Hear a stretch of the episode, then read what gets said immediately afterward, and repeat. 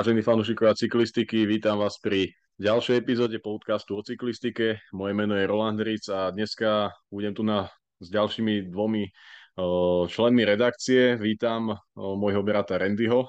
Čaute všetci. A na diálku Peťa Gumana. Čau Peťo, o, po roku si nazad. Čau, čau. Ako sa cítiš pred prvým tvojim podcastom po takej dlhej pauze? Si pripravený? No, zažili sme toho veľa a ešte dneska povieme čo vlastne do konca sezóny zostáva a čo sa môžeme tešiť na ďalšiu sezónu v rámci prestupov. Presne tak, myslím, že rovno môžeme prejsť e, k tej téme, ktorá už e, od toho 1. augusta, e, respektíve už aj skôr vždy rezonuje najviac. Sú to prestupy, presuny cyklistov medzi týmami tento rok dá sa povedať, že to je pomerne šialené. Môže za to určite aj to hm, v odzovkách vypadávanie alebo boj o údržbu vo Volture. Videli sme množstvo pohybov a veľa na rováši. Z toho má práve britský Ineos, ktorý prebieha v ňom nejaká obmena kádra. Vlastne tí juhoameričania a vrchári skoro všetci opustili ten tým. Hlavne teda Richard Carapaz, a ktorý zamieril do Education First.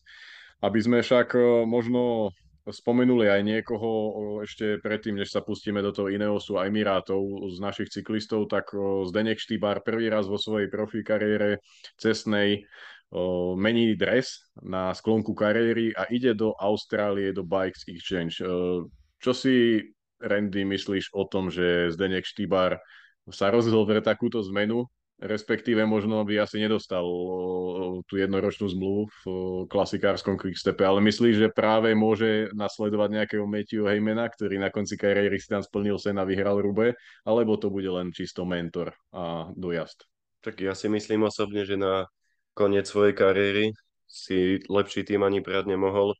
Bude tu podľa mňa medzi troma lídrami na klasiky, čo v Quickstepe tam boli vždy všetci v týme Takže ja si myslím, že môže sa mu na konci kariéry niečo podariť, lebo v klasikách je oveľa lepší ako Hyman, čo dokazuje dlhodobo. On mal jeden výstrel, takže za mňa je to najlepší možný prestup Štýbara. A Peťo, čo si myslíš? O, videli sme Zdenka v dobrej forme minulé roky, kedy aj v tej silnej konkurencii spomínanej, že každý tam bol lídrom v tom quickstepe, v tej vlčej svorke, sa, sa dokázal práve vtedy presadiť, keď nebol ako keby lídrom. Možno ma opravíš, ale keď dal výsledok, tak práve lídrom nebol. A naopak, keď potom bol pasovaný za lídra, tak uh, pomaly tam ani nedokončil preteky. Ako to vnímaš ty? Uh, myslíš, že, že mu môže výsť niečo, keď bude tým ťahúňom tam spoločne s Lukom Darbričom napríklad? A Matthewsom?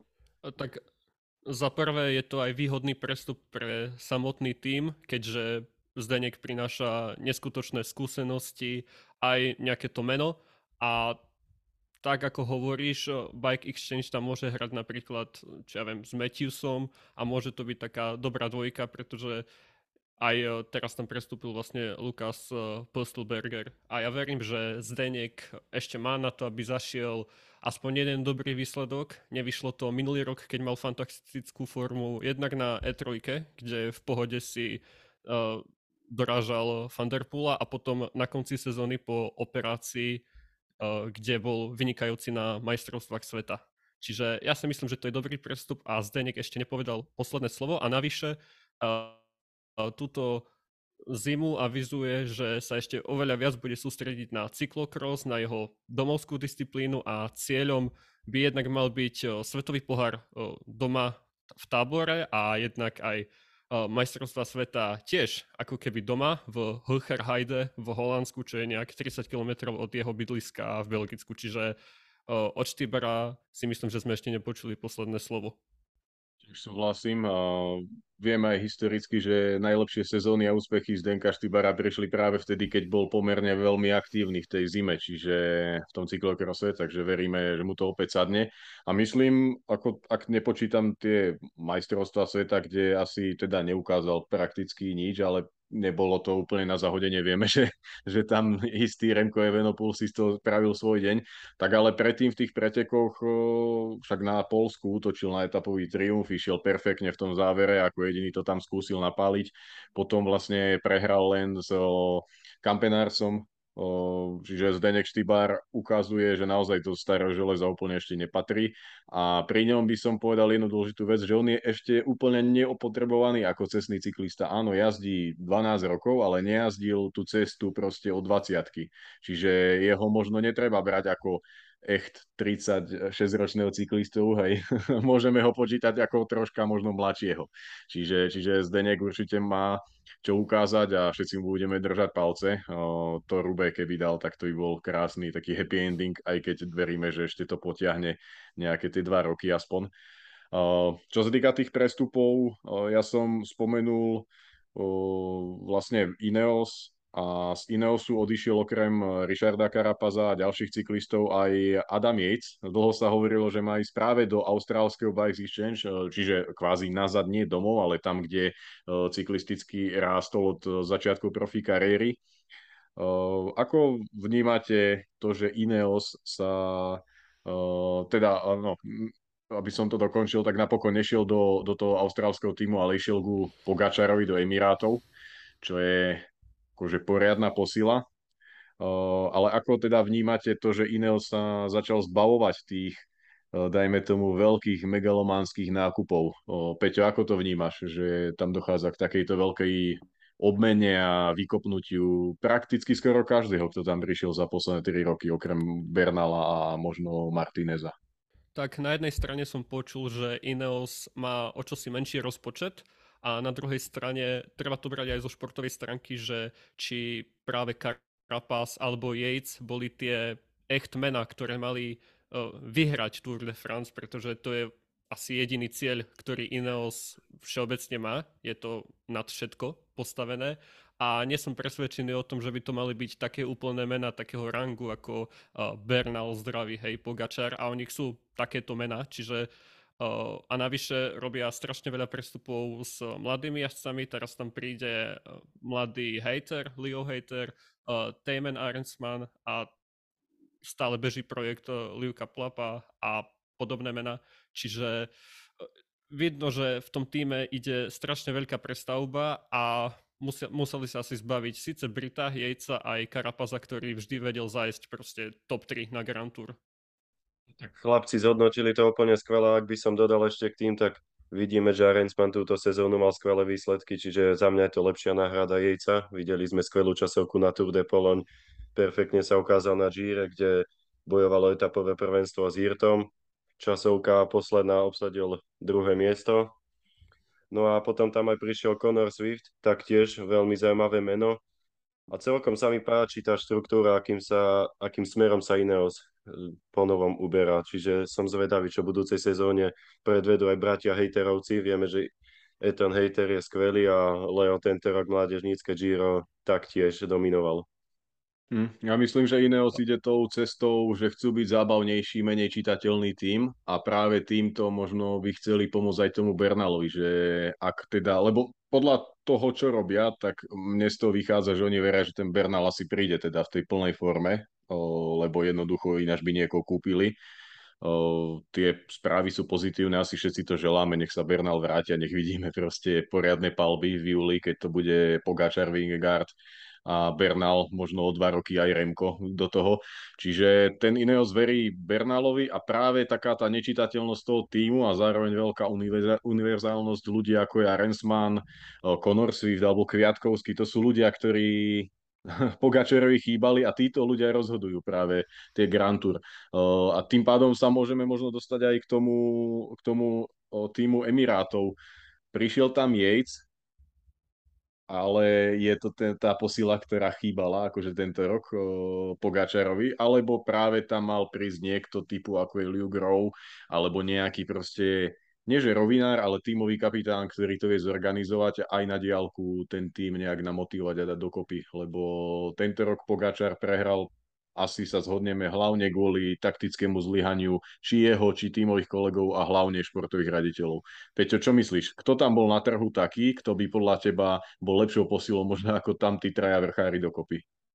Pogačar nemá v horách vôbec slabú podporu. Je tam Majka, je tam George Bennett, Mark Soler bol veľmi dobrý na Tour de France, ale chýba presne ako si povedal niekto ako Lil Grove a práve na trhu bol ten spomínaný Conor Swift, bol tam taktiež, čo ja viem, Søren Krah Andersen, ktorý išiel do Alpecinu.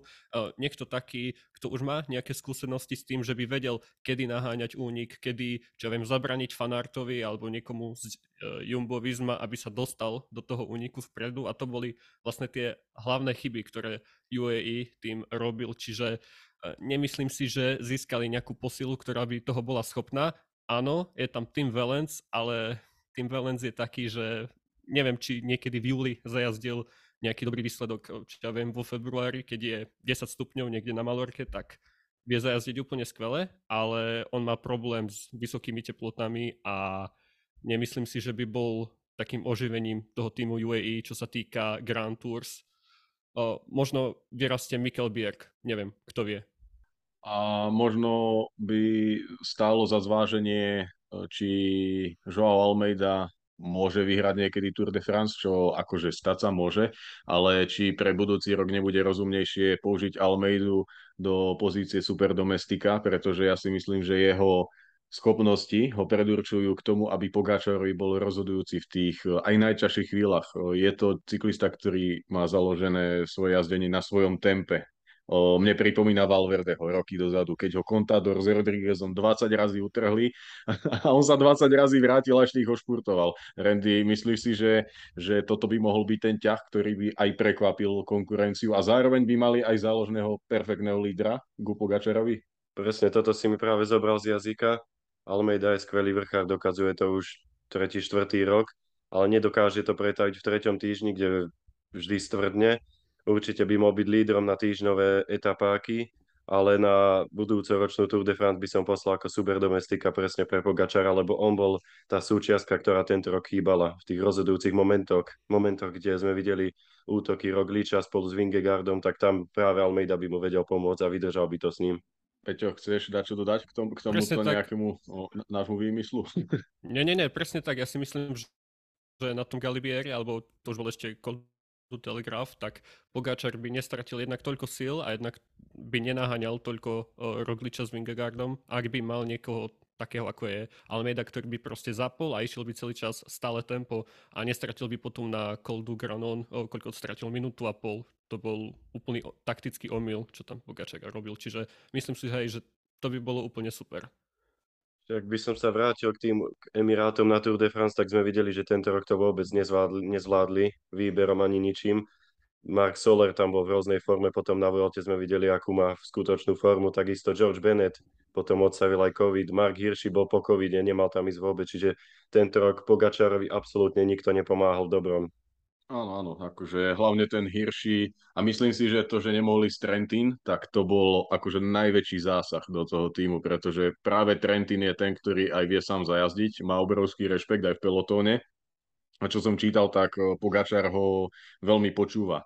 Uh, údajne práve Trentinové rady mu mali veľmi pomôcť na perfektných okolo Flandier, čiže ak, ak proste nejaký ten mentor hlavný uh, sa tam nedostane, tak je to veľký problém. A naozaj to nemusí byť Richie Port, ktorý odstúpi Chrisovi Frumovi, keď sa vrátime pár rokov dozadu, ale práve Liu Grove, keď by odstúpil, tak si myslím, že to boli ďaleko väčšie problémy. Spomíname na Romana Krojcigera na jeho konci kariéry, ktorý bol jeden z najlepších kapitánov a teraz sa ukazuje, že je perfektný, lebo je športový riaditeľ rovno v Bahrajne. Čiže naozaj toto sú rozdieloví cyklisti, aj keď si to málo kto uvedomuje. Vždy sme videli, že ty asi na celkovej porade takisto Andy Schleck mal kanceláru pri sebe Contador mal vždy svojho, ako si aj spomínal, aj ten Krojciger, aj keď bol mladší, ale videli sme, že on ešte do rozumu dával Contadora koľkokrát, lebo je to tak, že musí mať ten tým kapitán a na Tour de France obzvlášť. Hm. A keď nie, no tak poriadného športového raditeľa, ktorý vie čítať preteky a to sa, to sa na Tour nepodarilo. No aby sme teda moc nehovorili o Tour, tak ja by som ešte k tým prestupom možno spomenul pár mien, ktoré sú stále bez zmluvy a nemôžem asi začať nikým iným ako Markom Cavendishom, ktorý je najhorúcejším menom posledných dní, pretože už máme október. Myslím, že Cavendish prekvapuje, že je stále voľný A čo myslíte, kde skončí, kde pôjde? Bude to ten BNB Hotels, alebo napokon pôjde do Izraelu, ale bude mať istotu toho, že pôjde na tur? To je práve najväčšia otázka s tým Izraelom, pretože oni stratia akúkoľvek istotu a možno stratia aj svojich najväčších sponzorov, čo je, čo je bicyk- teda značka bicyklov Factor. Randy, čo myslíš? Čo by bolo pre Cavendisha najlepšie?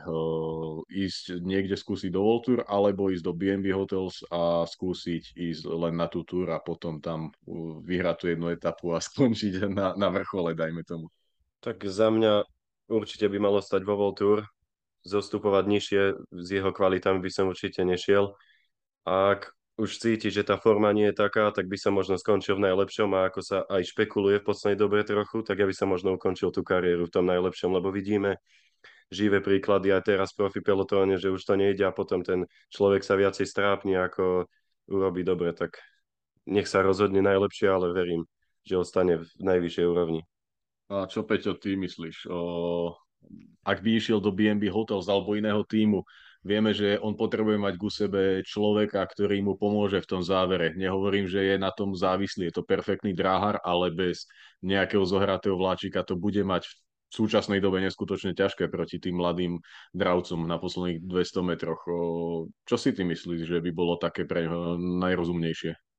O, jednak z finančného hľadiska dáva zmysel ten BNB Hotels, keďže dostanú niekoľko násobný boost, čo sa týka financí a na druhej strane už vieme, že tam pôjde Sesbol aj uh, Ramon Sinkeldam, ak sa nemýlim, čo sú uh, v podstate overené mena do hociakého vlaku.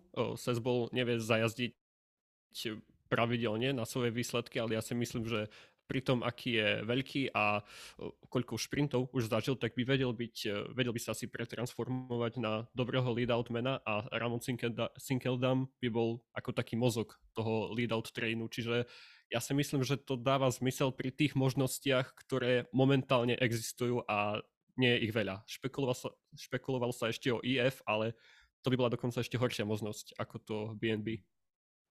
No jasne, tam, tam by som to skoro videl, že by si jazdil v úvodzovkách úplne sám, lebo tam ten tým je zábavný a postavený na jednotlivcoch. Ak ideš na celkové porade, tak si to jazdíš sám viac menej. Hej, videli sme Hugo a Cartyho, ako pomôžu mu niečo, ale tam sa ide na etapy, oni majú úplne inú mentalitu, ako robiť celé dni na niekoho a prevázať ho v kopcoch v limite a podobne. Čiže to si nemyslím. Ja by som sa skôr bal, ako mám rád EF, o, tak by som sa bal, že to ten tým troška rozbije, to, že by tam prišiel takýto top šprinter.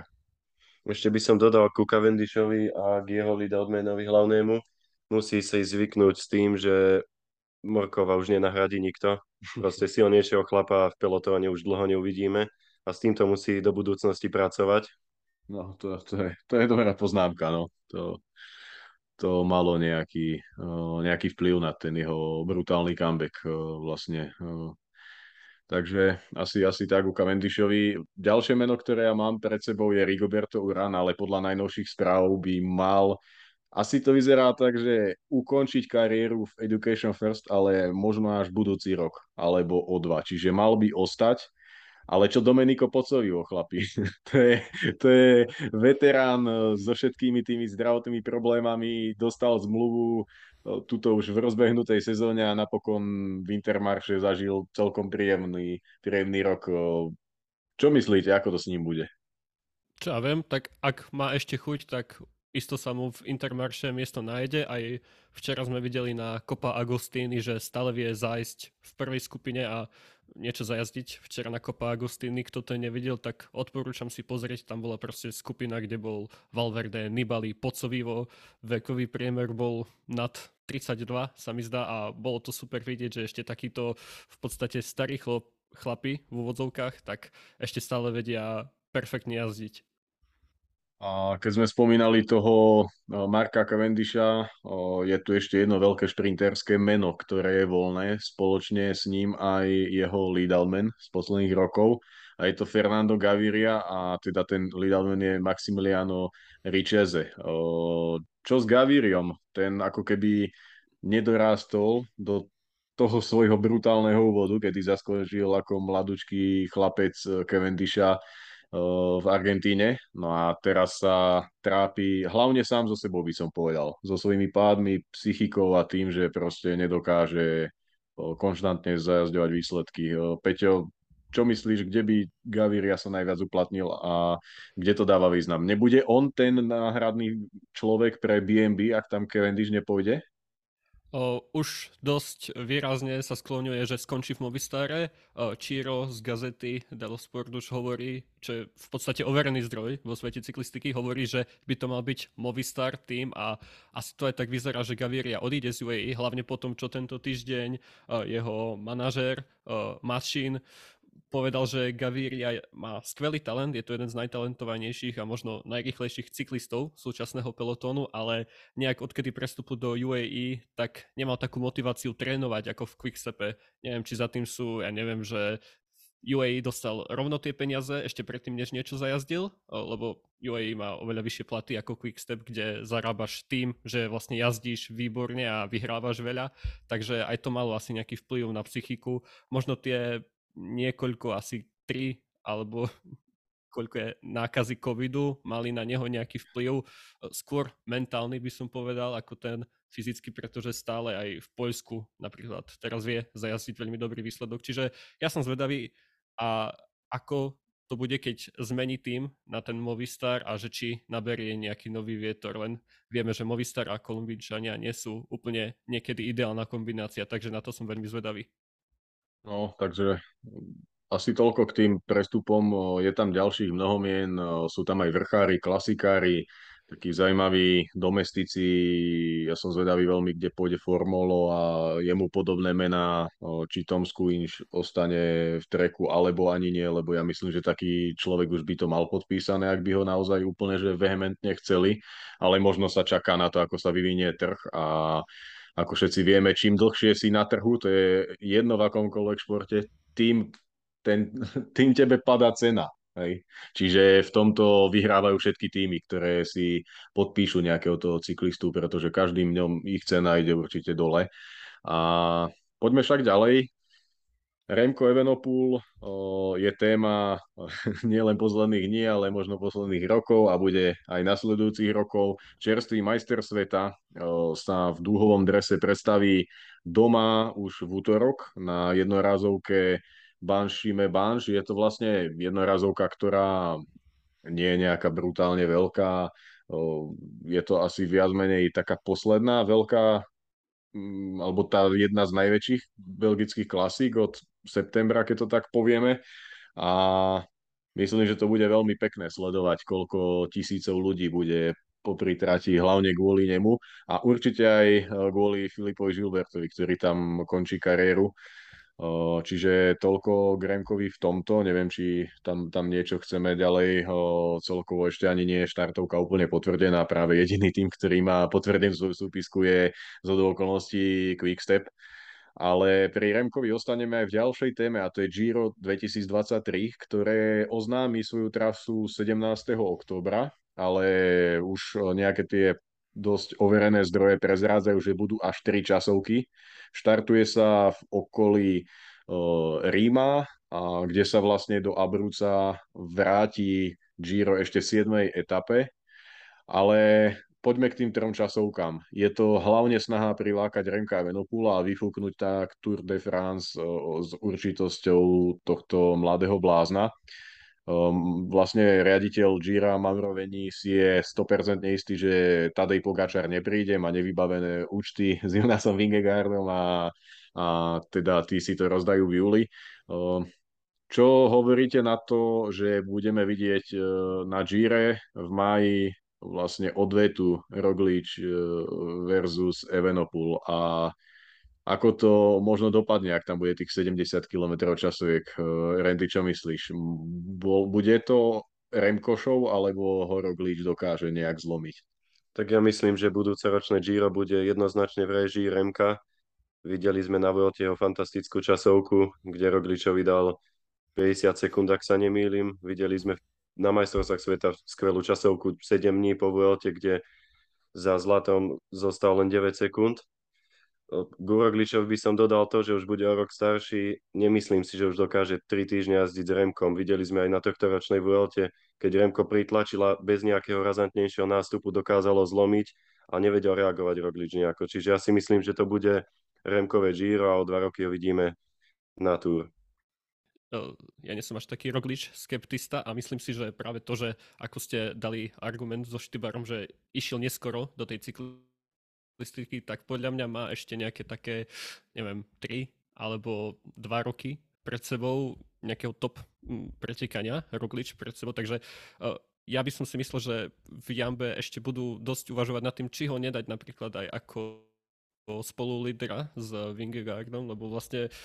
podľa môjho názoru práve Roglič vyhral Vingegaardovi v tej 12. etape celú túr, či už po mentálnej stránke, že vlastne Pogačar bol stále od začiatku kariéry proste nalepený na Rogliča.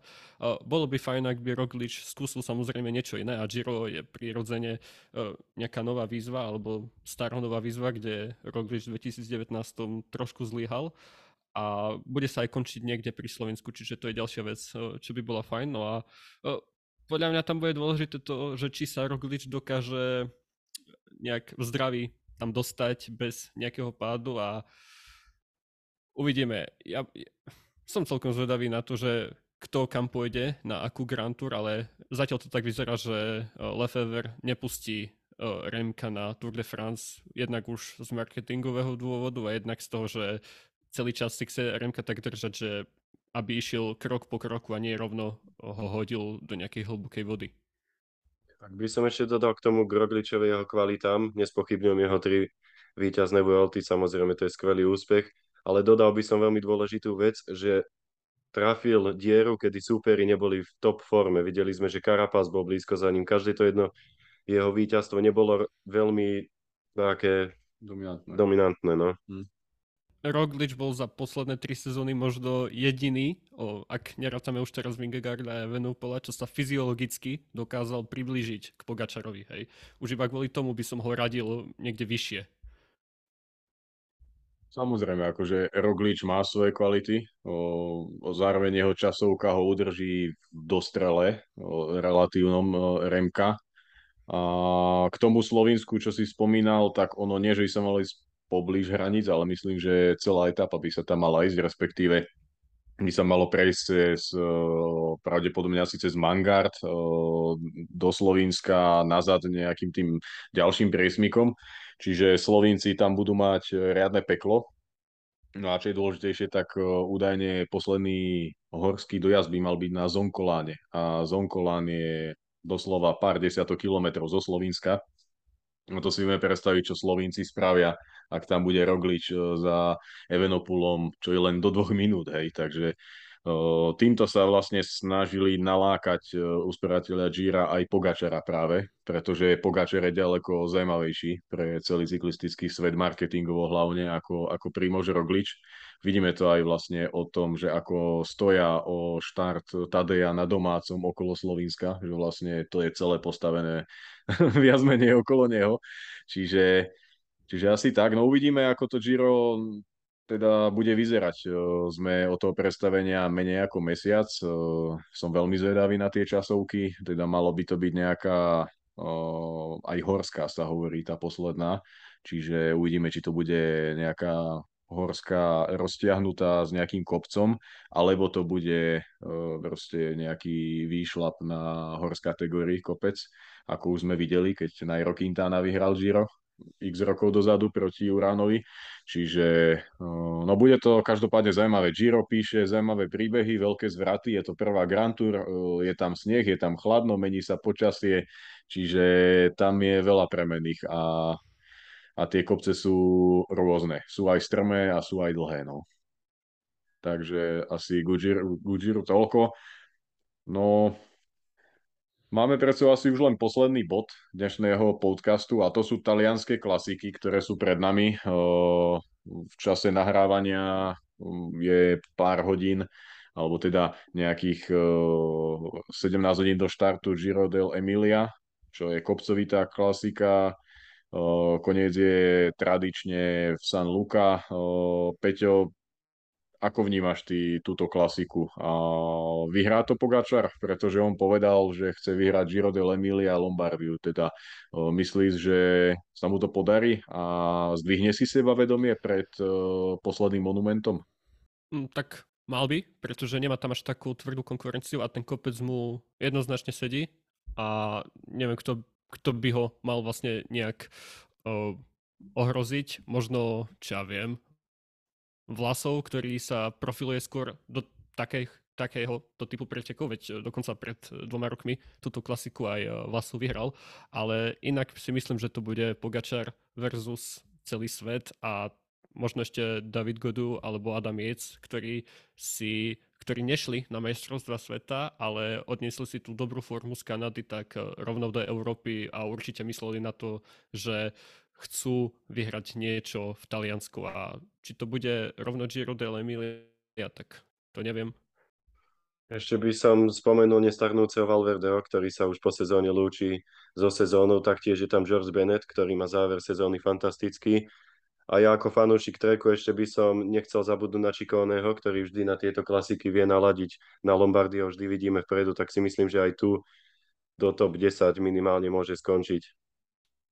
Jedno meno by som spomenul a to je Daniel Felipe Martinez, ktorý je taký, no začal sa profilovať ako taký jazdec na jednodňové preteky, keď jeho posledný výsledok je ešte síce z 15. septembra, ale vyhral o, klasiku Copa Sabatini a iste rozmýšľa nad Lombardiou, pretože okrem toho, že po prestupe Vinose vyhralo okolo Baskicka, tak nemá nejaký výraznejší úspech a útok na monument by bolo niečo veľké pre neho.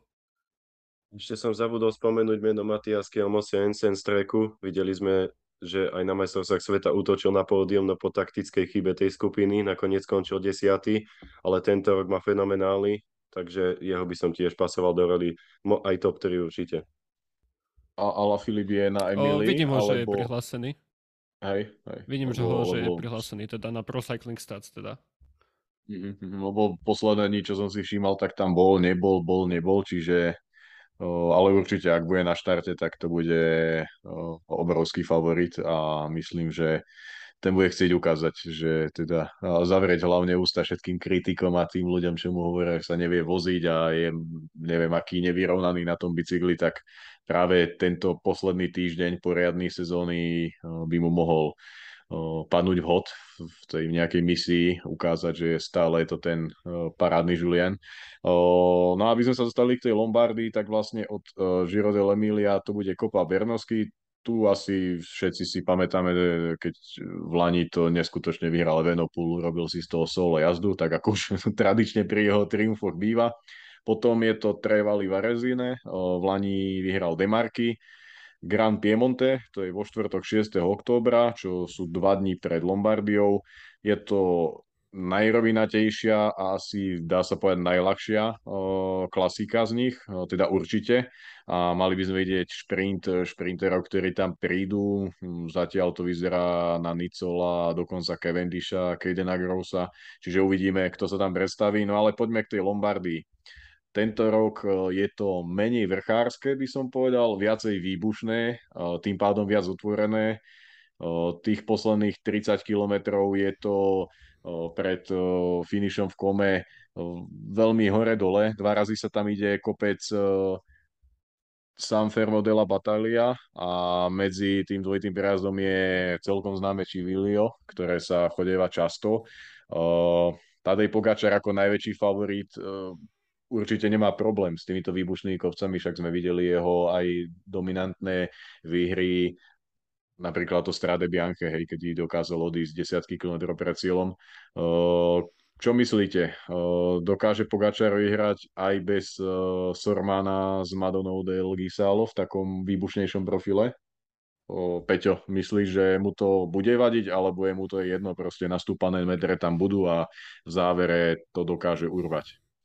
Tak on profiloval podobnú, čo ja viem, Liež vyhral ale podľa mňa to bude tak, že oveľa viacej jazdcov bude mať šancu. Bude to ako niečo, čo ja viem, keď Filip Gilbert, nie úplne skvelý vrchák, vyhral vrchákskú klasiku Lombardia, pretože ten profil bol v podstate jednoduchší, čiže tu sa pridávajú aj viacerí jazdci, okrem tých takých tradičných favoritov, napríklad, ja neviem, Benoit Cosnefroa alebo podobný jazdci, čiže nebude to mať ľahké, ale uh, verím, že nejak Pogačar zopakuje t- takú istú krivku formy, ako zopakoval minulý rok, že síce to napríklad na tých majstrovstvách sveta nešlo úplne skvele, uh, neviem prečo, Možno, mo- mohlo to byť iba nejak, že sa zle zobudil alebo mal jetlag a vieme, že sa vie vlastne dostať do najlepšej formy vtedy, keď potrebuje. Čiže stále Pogačar je top favorit a nebude to mať ľahké, ale keď ste najsilnejší, tak čo proti tomu urobíte, že? Ak by som ja ešte dodal nejakých favoritov, tak určite by sa nemalo zabudnúť na dvojicu z Izraelu, Dylan Toynes a Michael Woods. Ďalej by mali ísť aj víťaz Tour de France Vingegaard, takisto ako som spomínal Matias Kelmos Jansen, ako už aj Peťo spomínal pri Emílii, tak Daniel Felipe Martinez má skvelú formu. Každopádne sa na tieto preteky teším, je to také vyvrcholenie a zakončenie sezóny. Čo na ďalšej strane mi je ľúto, lebo vieme, že bude nás čakať nie dlhá pauza, ale predsa zimná od, od Luka. Veru, veru, no. Tá, tá Lombardia je klasika padajúceho lístia akousi bodkou hlavnou za tou veľkou sezónou. Množstvo tých veľkých cyklistických eh, S tam práve končí sezónu a ďalej už sú len také menšie preteky. Čiže Lombardia je naozaj posledným obrovským vrcholom, posledným piatým monumentom na, na kalendári No a vlastne posledným Voltúrovým pretekom, keďže v Číne sa opäť nebude jazdiť uh, na Turoch Guangxi. Uh, takže aby sme to zakončili nejak zaujímavo, tak uh, dajte, dajte každý tip na víťaza Lombardie. Alebo môžem začať ja a ja si myslím, že, že vyhrá Julian Alaphilippe ja ako fanúšik treku a nielen ako fanúšik, ale aj vďaka skvelým výkonom, ktoré pozorujeme, dávam tip na Skiel Moseho. No a Peťo, ty čo? Kto ti tam ostal? Tak ja, trep, ja trepnem a, a, a, Adam Yates. Takže, že by sa takto rozlúčil, hej, Monument vyhrá a odíde z Ineosu a potom si budú búchať možno hlavu od stenu budúci rok. to by bolo celkom zaujímavé. Zaujímavé je, že ani jeden z nás troch nedal Pogačara, tak uvidíme, či nám to vyjde. Proti nemu sa neoplatí typovať, no. Ale myslím, že sme úplne odlišní ako GCN experti, lebo tí si myslím z desiatich 8 ho trafia a potom, potom budú overiť, ale však sme žiadnu chybu nespravili. Tak my ideme úplne proti prúdu a to sa mi aj páči. takže, takže tak, no. Nič chlapi, ďakujem za to, že sme sa po veľmi dlhej dobe dokázali traja stretnúť a polemizovať e, o tom, čo vlastne sa v cyklistickom svete deje. Ja si myslím, že ešte pred Lombardiou je dosť možné, že prinesieme nejaký nový podcast, ale ten bude s ďalším hostom. Už sa niečo čerpá, bude to veľmi zaujímavé, zatiaľ nebudeme predbiehať, e, aby sme si tu na neušili na seba nejakú kulišáren. a Ďakujem vám všetkým, že ste nás počúvali. Vďaka tebe, Peťo. A ja ďakujem. A tiež, Randy, vďaka, že sme to dali a počujeme sa. Díky moc a verím, že sa, nám, že sa vám páčila ďalšia časť podcastu o cyklistike.